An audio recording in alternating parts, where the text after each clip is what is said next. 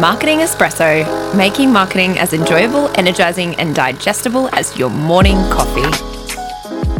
Hello, hello. Thank you for joining me for another episode of Marketing Espresso. So grateful that you have chosen to listen to this podcast. I know there's thousands out there, so I'm very appreciative you've chosen this one. As always, the way that you can help me out the absolute most is by leaving a review and a rating. That's how people can find my podcast easier. It's how it kind of like throws it out into the world more. So, yeah, if you can do that, highly appreciate it. And also, like, reach out, say hi, and like connect with me and let me know what you're loving and let me know if there's anything you want me to talk about or any topics, yeah, you know, you're thinking about that you're struggling with your marketing. So it's a Tuesday. Of course, I have a guest for you today, and I have a Nancie McDonnell Ruder. She's an executive coach, a leadership advisor, and a marketing consultant with more than 25 years of experience. She began her career at the Leo Burnett Company and in 2002 founded Noetic Consultants. Working with clients such as Samsung, PepsiCo, Nike, Marriott, Mayo Clinic, and Discovery, Nancie serves as professor at Georgetown University and is the creative of the Noetic Art and Science Assessment. She's also the author of the book How Senior Marketers Scale the Heights. She's an active member of various not for profit boards as well. She's a sought after educator and speaker with experience in topics related to marketing, leadership, entrepreneurship, and brand awareness. She combines expertise and heart, moving audiences to action with a clear path to change. I really hope that you love this conversation. I did. So I hope that you get plenty out of it. And absolutely,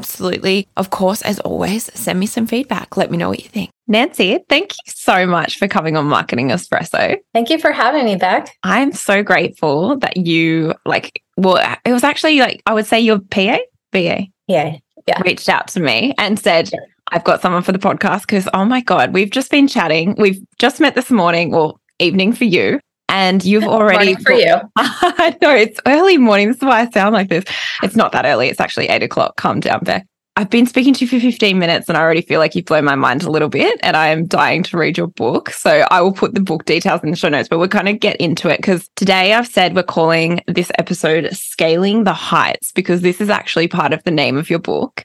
And I would love if you could gift the audience. So pretty much your book is around you interviewed some pretty awesome marketing specialists, I guess. Would you call them specialists or just marketing people? uh, I call them senior marketers. Yeah, okay, uh, cool. Some of them, you know, are chief marketing officers. Some of them are senior leaders at agencies. So they they come from all different industries and sides of the business, but they're all quite senior. Yeah, I love that. And so you interviewed these people with the I guess, with the want to find out what marketing success is or how do you have marketing success? Is that sort of the gist of it? Yeah, that's that's exactly right. Yeah. Because I had been working in my business, which is a marketing consultancy, for many years. And I've had the privilege of of being in the atmosphere with these people and seeing them do extraordinary things. And what I noticed is how much they, you know, it's ever changing and, you know, it's not easy. And they don't just survive it, they they thrive.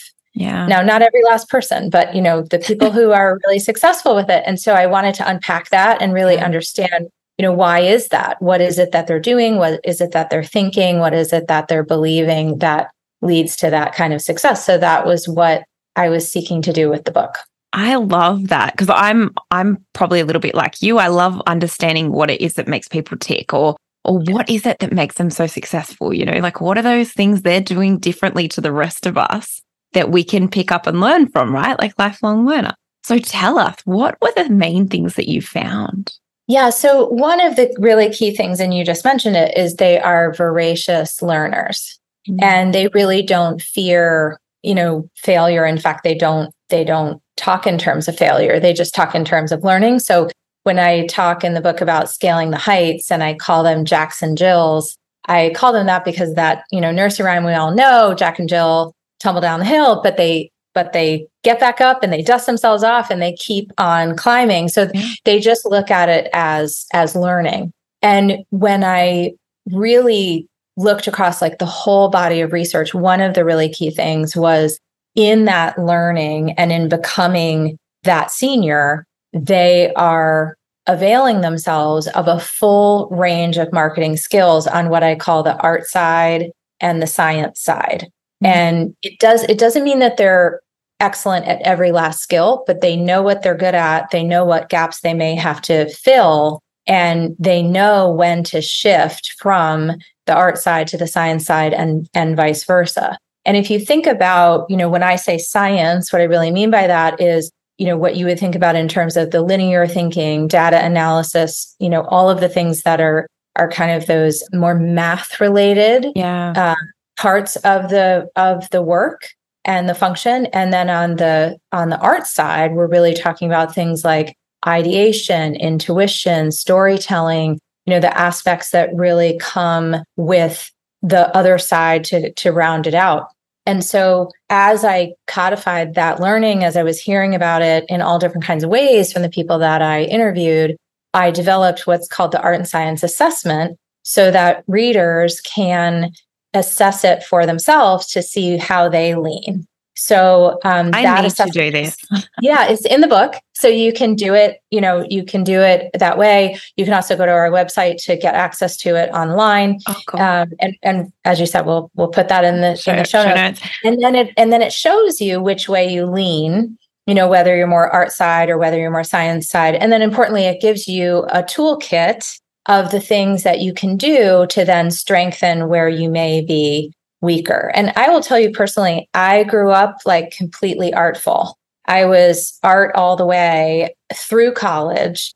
And then as I got out into the work world, I realized I was kind of missing this whole other side. So I tortured myself with, I mean, I went to school um, and got an MBA at a in very quantitative program at University of Chicago to get that science side so that I could balance myself out. So I might be like an extreme example, but I think it's a good example because anybody can shift themselves. Anybody can grow on the side where they might be weaker. Yeah, I think it's interesting because I've always it's so funny when when I was younger you would probably always say I was more creative. But as I got into the workforce, I definitely became numbers driven because the numbers sort of hyped me up. Like when I saw, Yeah. you know, good numbers, I was like, yeah, I'm doing a good job. So then I got really detailed in how can I do these numbers? But often I would be sitting in front of a spreadsheet and literally I would there wasn't many times where I wasn't looking deep in data. Like I'm talking like I was in like 60,000 line spreadsheets, like like deep in this data where I wouldn't cry. Like genuinely I would always cry because it was so there was a part of it for me that was so overwhelming. But even Yeah. now as I've shifted into my own business and kind of I'm still very numbers driven, but I found the creative is probably coming more back in, but creative in a way that's strategic and still going to get numbers because Yeah. I'm still so Because you need outcome- yeah, and I'm outcome focused. And I find it interesting because, and I've had people on the podcast talking about our strengths, right? So, how we, if we strengthen our strengths, that helps us lean into them. But I do still feel for me like you can have strengths on both, I guess, numbers You side. can. Yeah. Yeah, you can. And and you're you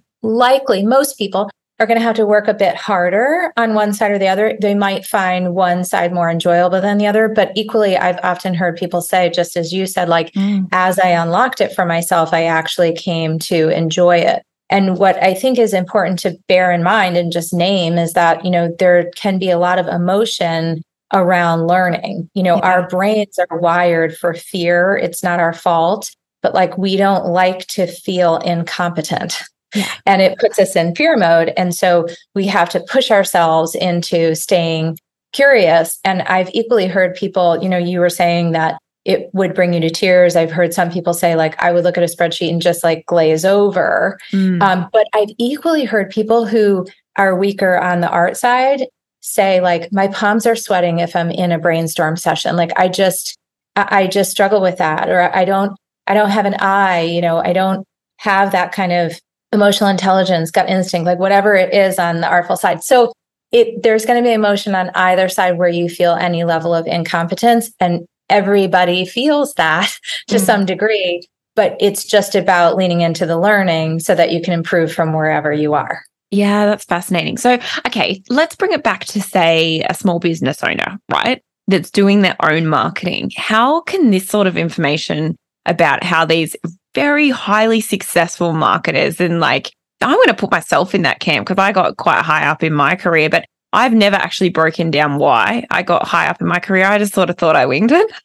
But I actually now hearing you talk, I'm like, no, I think it's because I did know how to balance it. Like I, Yeah. I knew when I needed to be numbers focused and I knew when the pressure was on to be creative. Because, yes. You know, to be honest, I used to hate when I was in corporate roles, the idea of having to come up with ideas on the spot, I would freeze. Whereas now I'm like, oh, yeah, I've got like 50 just waiting to go. And I think it's because I've probably got space now to be creative. Whereas yes. when, when I was in corporates, I think the pressure kind of squashed me and, and wasn't good for my. And, and can shut off your brain. And that's the yeah. fear. Yeah. Right. Yeah. Oh, totally. Fear, right. When you feel frozen, that's the fear. So for, for business owners, and, and I'm one, I, I've been running a business for, for 20 years. I think really being a learner is is critical yeah. and then thinking about if if you're thinking about you know to your question of like how do i think about marketing for my organization it's always going to be a blend of the art and the science so let's say you are trying to make a name for yourself in a certain sector or with a certain audience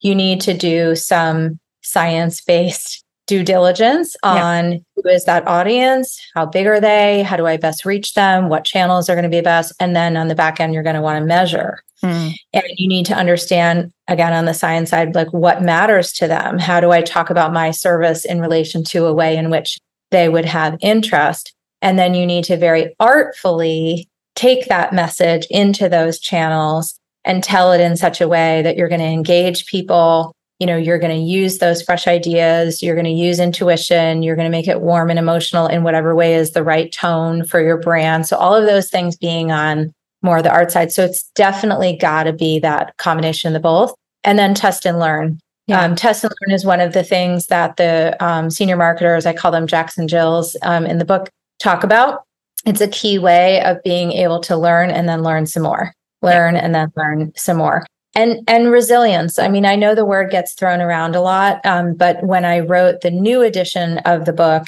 and i'll just I'll hold it up here this is the new edition and you know that you have the new edition on amazon when you see my face with the old edition in my hand that's how you know i love it because i want to hear okay well I want to hear why the new edition exists, but continue. Sorry, I, I butted in. Continue with yeah, the not at all.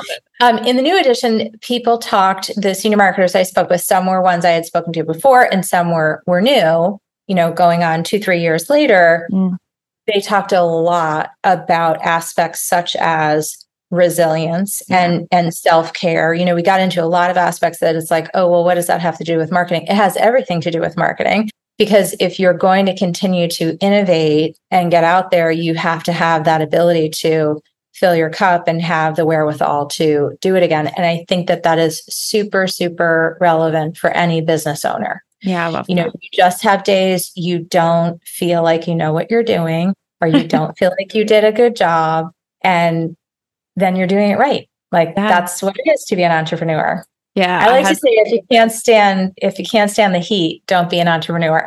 I love I, that. I'm watching it, right? It's like if you can't stand the heat, get out of the kitchen. But I'm like, can't stand the heat, don't be an entrepreneur. It's true. like uh, that I feel like that's a conversation I have a lot with clients. It's like, but can I and I'm like, the imposter is just coming in, folks. Like just let it be there, but just ignore it. Like name it, ignore it, and just keep going. Like I think the resilience thing's so, so true too. Like you have to because like in Australia, we've been weathering a storm pretty much this whole year. And I think, you know, I haven't really named it or said it out loud because I'm a positive person. I try not to get caught up in the shit, right? Like I really do. But I feel sometimes, you know, you got to call it out and say, yeah, it's been a, it's been a turbulent six months, eight months actually for pretty much every business here. I, I believe the states is the same. And the people that are that know it's a season and they're like, yep, I just need to be resilient through this have the days where you're crying and you're in the corner and you're like, oh God, why did I do this to myself? But if you can get through those days, which you can, because you don't have a choice really, if you can get through those days and be kind to yourself yes. through it, I think you can you can weather the storm. You can come out the other side and be like, oh, we got through that, guys. Like that was tough, but we're, you know, we're on the other side. And I think it is that that resilience piece, right? And the level of reward can be even greater. There's just something about the human condition that if you suffer a bit to get something done that that um, that reward is just all the stronger. Yeah it's so true. So i'm trying something new on marketing espresso and you're the first guest actually. Ooh, i'm the guinea pig. Excellent. You are the guinea pig. So at the end of every episode i want to ask a guest what is the best piece of advice you could give someone so uh, I will give credit where credit's due. to my dad, who's no longer with us. But when he turned 70, um, some years ago, when he was still alive, he wrote 10 guidelines for life and he gave it to his kids and his grandkids. Oh, and it was just wisdom that he'd curated across many years. And I use it all the time. Like there's always something in there. The piece that I'll put, I mean, it's all good. They're all good. I'll send it to you. You can put it in the show I, notes. I feel like that is so special. What a It's gift. amazing. It's amazing. We all have it framed. You know, we have it. It's it's around. I've given That's- it to I've so got many people. goosebumps. That's special. That's Yeah, really he was he was an amazing he was an amazing guy, and he was an entrepreneur.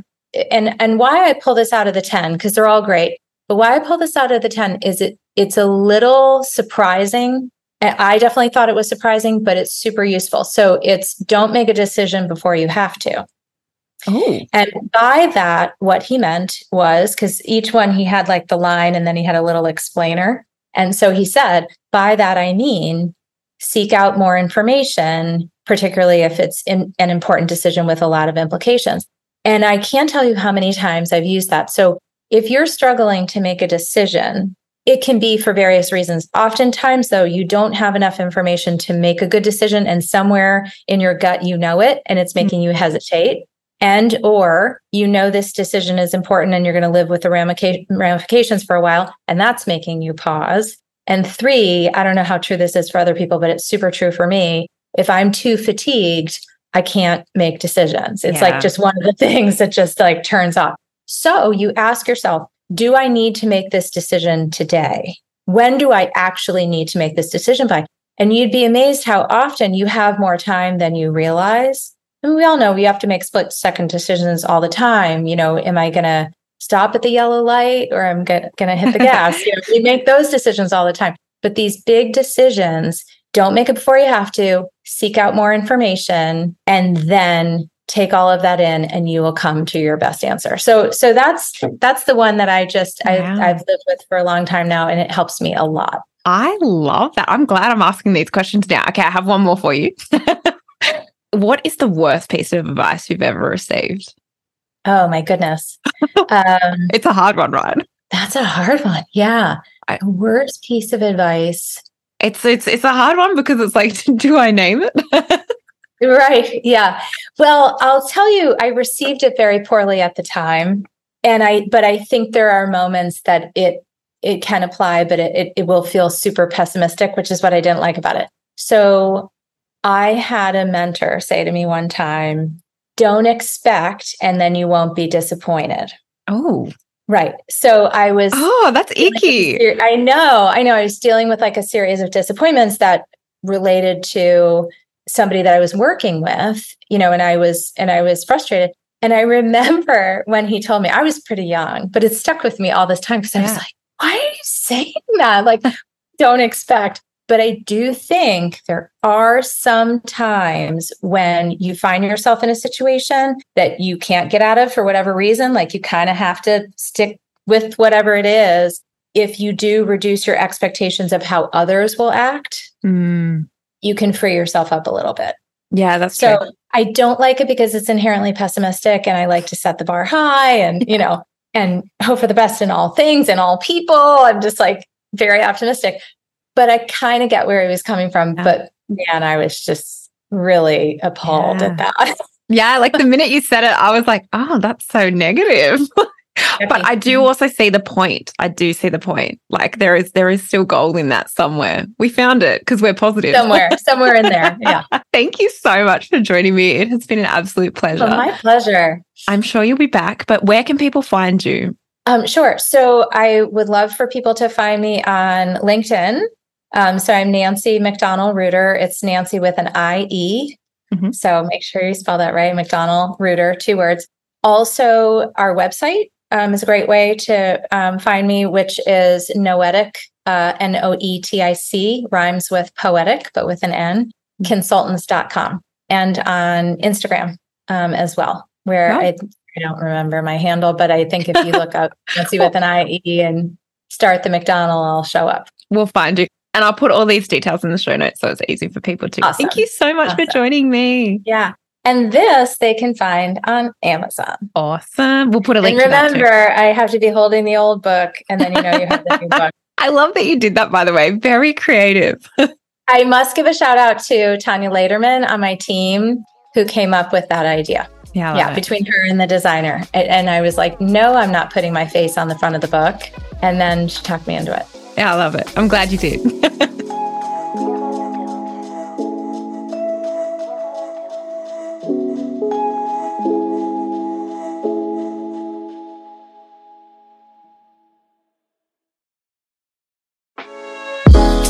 Hi, Beck here, just dropping in to say that if you are struggling with your marketing planning, I have got the solution just for you. I have recently launched my marketing planner to the world and I am offering it to you at a 5% discount for listening to the potty. You can see what's in the planner and how it's going to change your life simply by visiting my website, beckchappell.com.au, and heading to the resources section. When you're ready to check out, chuck in Potty VIP and you'll get your 5% discount. Thanks for listening, and I hope that it changes your life.